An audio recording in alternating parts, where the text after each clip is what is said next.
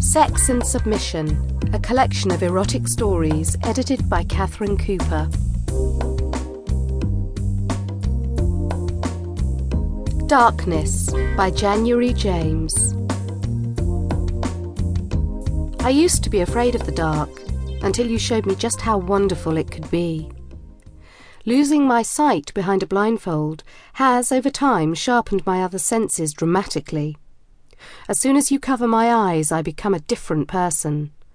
I can smell the paraffin wax candles, the sounds of your heavy breathing, even though you have yet to descend the basement stairs.